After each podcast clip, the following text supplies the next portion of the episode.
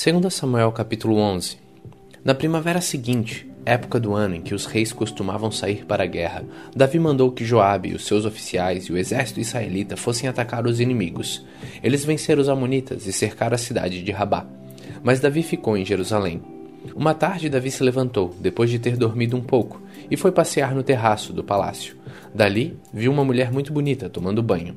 Aí ele mandou que descobrissem quem era aquela mulher, e soube que era Betseba, filha de Eliã, e esposa de Urias, o heteu. Então Davi mandou que alguns mensageiros fossem buscá-la. Eles a trouxeram e Davi teve relações com ela. Betseba tinha justamente terminado seu ritual mensal de purificação. Ela voltou para casa e depois descobriu que estava grávida e mandou um recado a Davi contando isso.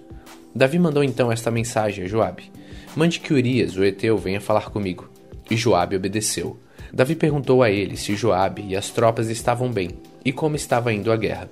Depois disse a Urias: Vá para casa e descanse um pouco. Urias saiu e Davi mandou levar um presente à casa dele. Mas Urias não foi para casa. Em vez disso, dormiu no portão do palácio, junto com os guardas do rei. Quando Davi soube que Urias não tinha ido para casa, perguntou-lhe: Você acaba de voltar depois de ter ficado fora muito tempo. Por que não foi para casa? Urias respondeu: Os homens de Israel e de Judá estão longe, na frente de batalha, e a arca da aliança está com eles. O meu comandante Joabe e os seus oficiais estão acampados ao ar livre. Como poderia eu ir para casa, comer e beber e dormir com a minha mulher? Juro por tudo que é sagrado, que nunca poderei fazer isso. Então Davi disse: Fique aqui o resto do dia. Amanhã eu o mandarei de volta. E Urias ficou em Jerusalém naquele dia, e no dia seguinte, Davi convidou-o para jantar e fez com que ele ficasse bêbado. Mesmo assim, Urias não foi para casa naquela noite. Em vez disso, dormiu no seu cobertor, no quarto da guarda do palácio. Na manhã seguinte, Davi escreveu uma carta a Joabe e a mandou por Urias. Davi escreveu o seguinte: Põe Urias na linha de frente, onde a luta é mais pesada. Depois, se retire e deixe que ele seja morto.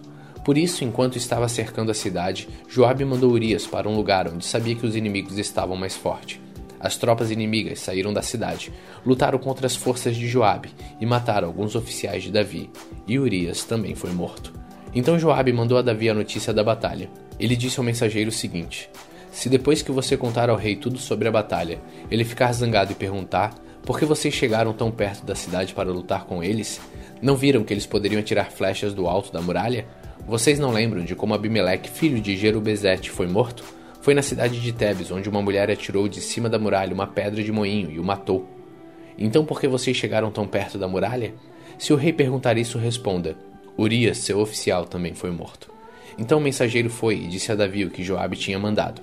O mensageiro disse assim: Os inimigos eram mais fortes do que nós e saíram para fora da cidade para lutar em campo aberto. Mas nós os forçamos a voltar para o portão da cidade. Então eles atiraram flechas do alto da muralha contra nós, e alguns dos seus oficiais foram mortos, e o seu oficial Urias também morreu. Davi respondeu ao mensageiro: Anime Joabe e diga-lhes que não fique preocupado, pois numa batalha nunca se sabe quem vai morrer. Diga-lhe que ataque com mais força, até conquistar a cidade. Betseba soube que o marido tinha morrido e chorou por ele. Depois que passou o tempo de luto, Davi mandou trazê-la para o palácio. Ela se tornou a sua esposa e lhe deu um filho. Mas o Senhor não gostou do que Davi tinha feito. 2 Samuel capítulo 12 O Senhor Deus mandou que o profeta Natã fosse falar com Davi. Natã foi e disse: Havia dois homens que viviam na mesma cidade. Um era rico e o outro era pobre. O rico possui muito gado e ovelhas, enquanto que era pobre tinha somente uma ovelha que ele havia comprado. Ele cuidou dela e ela cresceu na sua casa junto com os filhos dele. Ele a alimentava com a sua própria comida, deixava que ela bebesse no seu próprio copo e ela dormia no seu colo. A ovelha era como uma filha para ele. Certo dia, um visitante chegou à casa de um homem rico. Este não quis matar um dos seus próprios animais para preparar uma refeição para o visitante. Em vez disso, pegou a ovelha do homem pobre, matou-a e a preparou com ela uma refeição para o seu hóspede. Então Davi ficou furioso com aquele homem e disse: Eu juro pelo Senhor, o Deus vivo, que o homem que fez isso deve ser morto. Ele deverá pagar quatro vezes o que tirou por ter feito uma coisa tão cruel. Então Natan disse a Davi: Esse homem é você. E é isto que diz o Senhor, o Deus de Israel. Eu tornei você rei de Israel e o salvei de Saul. Eu lhe dei o reino e as mulheres dele. Tornei você o rei de Israel e de Judá. E se isso não bastasse, eu lhe teria dado duas vezes mais. Por que é que você desobedeceu aos meus mandamentos e fez essa coisa tão terrível? Você fez com que Urias, o Eteu, fosse morto na batalha. Deixou que os amonitas o matassem, então ficou com a esposa dele. Portanto, porque você me desobedeceu e tomou a mulher de Urias, sempre alguns dos seus descendentes morrerão de morte violenta. E também afirmo que farei uma pessoa da sua própria família causar a sua desgraça. Você verá isso quando eu tirar as suas esposas e as der a outro homem, e ele terá relações com elas em plena luz do dia. Você pecou escondido e em segredo, mas eu farei com que isso aconteça em plena luz do dia, para todo o povo de Israel ver. Então Davi disse: Eu pequei contra Deus, o Senhor. Natan respondeu: O Senhor perdoou o seu pecado. Você não morrerá. Mas porque fazendo isso você mostrou tanto desprezo pelo Senhor, o seu filho morrerá. Aí Natan foi para casa. Então o Senhor fez com que o filho de Davi e da mulher de Urias ficasse muito doente. Davi orou a Deus para que a criança sarasse e não quis comer nada. Entrou no seu quarto e passou a noite inteira deitado no chão. Então os funcionários do palácio tentaram fazer Davi se levantar, mas ele não quis e não comeu nada com eles. Uma semana depois, a criança morreu, e os funcionários ficaram com medo de dar a notícia a Davi. Eles disseram: Enquanto a criança estava viva, Davi não respondia quando falávamos com ele. Como vamos dizer a ele que a criança morreu? Ele poderá fazer alguma loucura. Então Davi viu os oficiais cochichando uns com os outros. Compreendeu que a criança havia morrido. Então perguntou: A criança morreu? Morreu, responderam eles. Então Davi se levantou do chão, tomou um banho penteou os cabelos e trocou de roupa. Depois foi à casa de Deus, o Senhor, e o adorou. Quando voltou ao palácio, pediu comida e comeu logo que lhe foi servido. Aí os seus oficiais disseram: Nós não entendemos isto. Enquanto o menino estava vivo, o Senhor chorou por ele e não comeu. Mas logo que ele morreu, o Senhor se levantou e comeu. Sim, respondeu Davi. Enquanto o menino estava vivo, eu jejuei e chorei, porque o Senhor poderia ter pena de mim e não deixar que ele morresse. Mas agora que está morto, por que jejuar? Será que eu poderia fazê-lo viver novamente? Um dia eu irei para o lugar onde ele está, porém ele nunca voltará para mim. Então Davi consolou a sua esposa, Betseba, teve relações com ela, e ela deu à luz a um filho, a quem Davi deu o nome de Salomão. Deus amou o menino e mandou que o profeta Natan lhe desse o nome de Gedidias, porque o Senhor Deus o amava.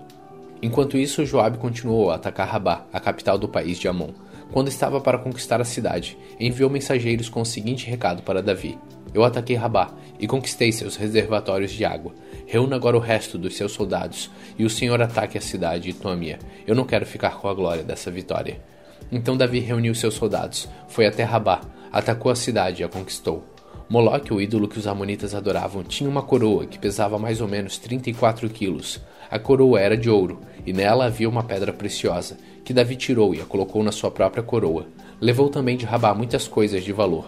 Davi fez o povo da cidade trabalhar com serras, enxadas e machados e fabricar tijolos, e fez o mesmo com todas as outras cidades de Amon. Então Davi e os seus soldados voltaram para Jerusalém.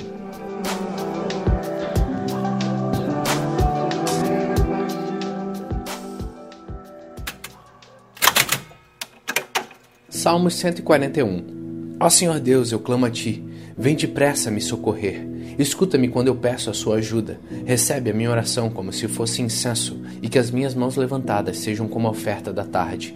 Ó Senhor, controla a minha boca e não me deixes falar o que eu não devo. Não permitas que o meu coração deseje fazer o mal, nem que eu ande com os que são perversos, ou tome parte na maldade deles, que eu nunca esteja presente nas suas festas. Eu aceito que uma pessoa direita me repreenda ou castigue, pois isso é um gesto de amizade, mas eu nunca aceitarei elogios dos perversos e continuarei a orar contra a ruindade deles. Quando seus chefes forem atirados do alto dos rochedos, então o povo saberá que eu dizia a verdade como a lenha é rachada e cortada em pedaços, assim os seus ossos serão espalhados na beira da sepultura deles. Mas eu, ó Senhor meu Deus, continuo confiando em Ti e buscando a Sua proteção. Não me deixes morrer.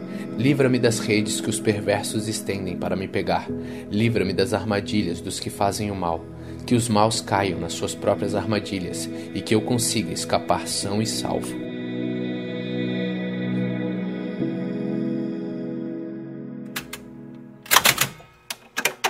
Colossenses capítulo 3 Vocês foram ressuscitados com Cristo Portanto, ponha seu interesse nas coisas que são do céu, onde Cristo está sentado ao lado direito de Deus. Pense nas coisas lá do alto e não nas que são aqui da terra, porque vocês já morreram e a vida de vocês está escondida com Cristo, que está unido com Deus. Cristo é a verdadeira vida de vocês, e quando ele aparecer, vocês aparecerão com ele e tomarão parte na sua glória.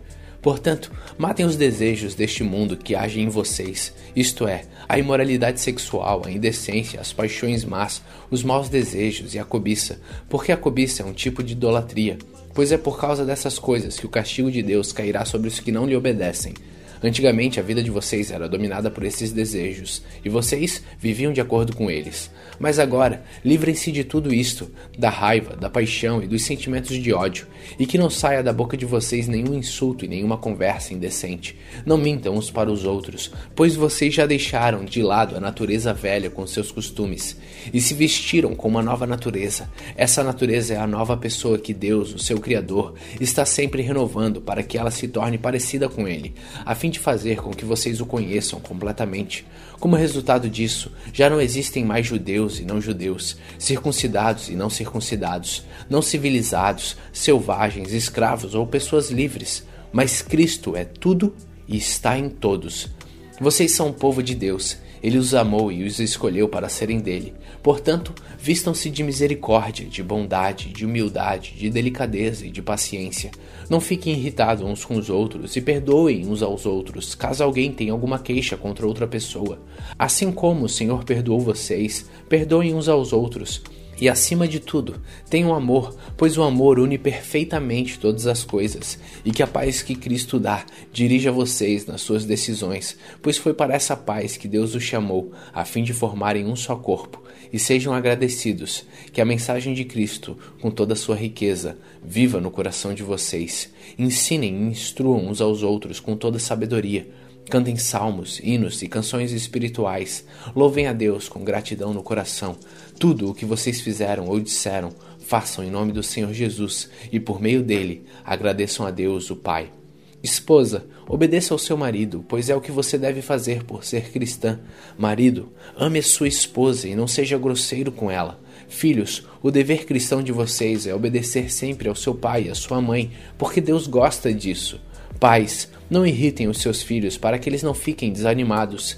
Escravos, em tudo obedeçam aqueles que são seus donos aqui na terra. Não obedeçam só quando eles estiverem vendo, procurando com isso conseguir a aprovação deles, mas obedeçam com sinceridade, por causa do temor que vocês têm pelo Senhor. O que vocês fizerem, façam de todo o coração, como se estivessem servindo ao Senhor e não às pessoas. Lembrem que o Senhor lhe dará como recompensa aquilo que ele tem guardado para o seu povo, pois o verdadeiro Senhor que vocês servem é Cristo. E quem faz o mal, seja quem for, pagará pelo mal que faz, pois quando Deus julga, ele não faz diferença entre as pessoas. Colossenses capítulo 4 Donos de escravo, Sejam justos e honestos na maneira de tratar os seus escravos. Lembrem que vocês também têm um Senhor no céu. Continuem firmes no coração, sempre alertas ao orarem e dando graças a Deus. Orem também por nós, a fim de que Deus nos dê uma boa oportunidade para anunciar a sua mensagem, que trata do segredo de Cristo. Pois é por causa dessa mensagem que eu estou na cadeia. Portanto, orem para que eu faça com que o segredo de Cristo seja bem conhecido, como é o meu dever. Sejam sábios na maneira de agir com os que não creem e aproveitem bem o tempo de passarem com eles. Que as suas conversas sejam sempre agradáveis e de bom gosto, e que vocês saibam também como responder a cada pessoa. Tíquico, trabalhador fiel e companheiro no serviço do Senhor, levará a vocês todas as notícias minhas. Eu o estou enviando para contar como todos nós vamos indo e assim animar vocês. Com ele vai Onésimo, o querido e fiel irmão que é da igreja de vocês. Eles vão lhes contar tudo o que está acontecendo aqui. Aristarco, que está na cadeia comigo, lhes manda saudações, e também Marcos, o primo de Barnabé. Vocês já têm orientação a respeito de Marcos para recebê-lo bem, se ele passar por aí. Josué, chamado o Justo, também manda saudações. Esses três são os únicos judeus convertidos que trabalham comigo para o reino de Deus, e eles têm me ajudado muito. Epáfras, outro que é da igreja de vocês e é servo de Cristo Jesus, também manda saudações. Ele sempre ora com fervor por vocês. Ele pede a Deus que faça com que vocês sejam sempre firmes espiritualmente maduros e prontos para cumprir tudo o que Deus quer. Eu posso afirmar que ele tem trabalhado muito em favor de vocês e pela gente de Laodiceia e de Hierápolis. Lucas, o nosso querido médico, e o irmão Demas mandam saudações. Mandamos saudações aos irmãos que moram em Laodiceia. Saudações também para a ninfa e para a igreja que se reúne na casa dela. Peço que depois de lerem essa carta, vocês a mandem para Laodiceia, a fim de que os irmãos de lá também a leiam. E vocês leiam a carta que vai chegar de Laodiceia. Digam isto a Arquipo, procure cumprir bem a tarefa que você recebeu no serviço do Senhor. Com a minha própria mão escrevo isto. Saudações de Paulo. Não esqueçam que estou na cadeia. Que a graça de Deus esteja com vocês. Hoje, no dia 142 de nossa leitura, terminamos a carta aos Colossenses. Continue faminto, continue humilde.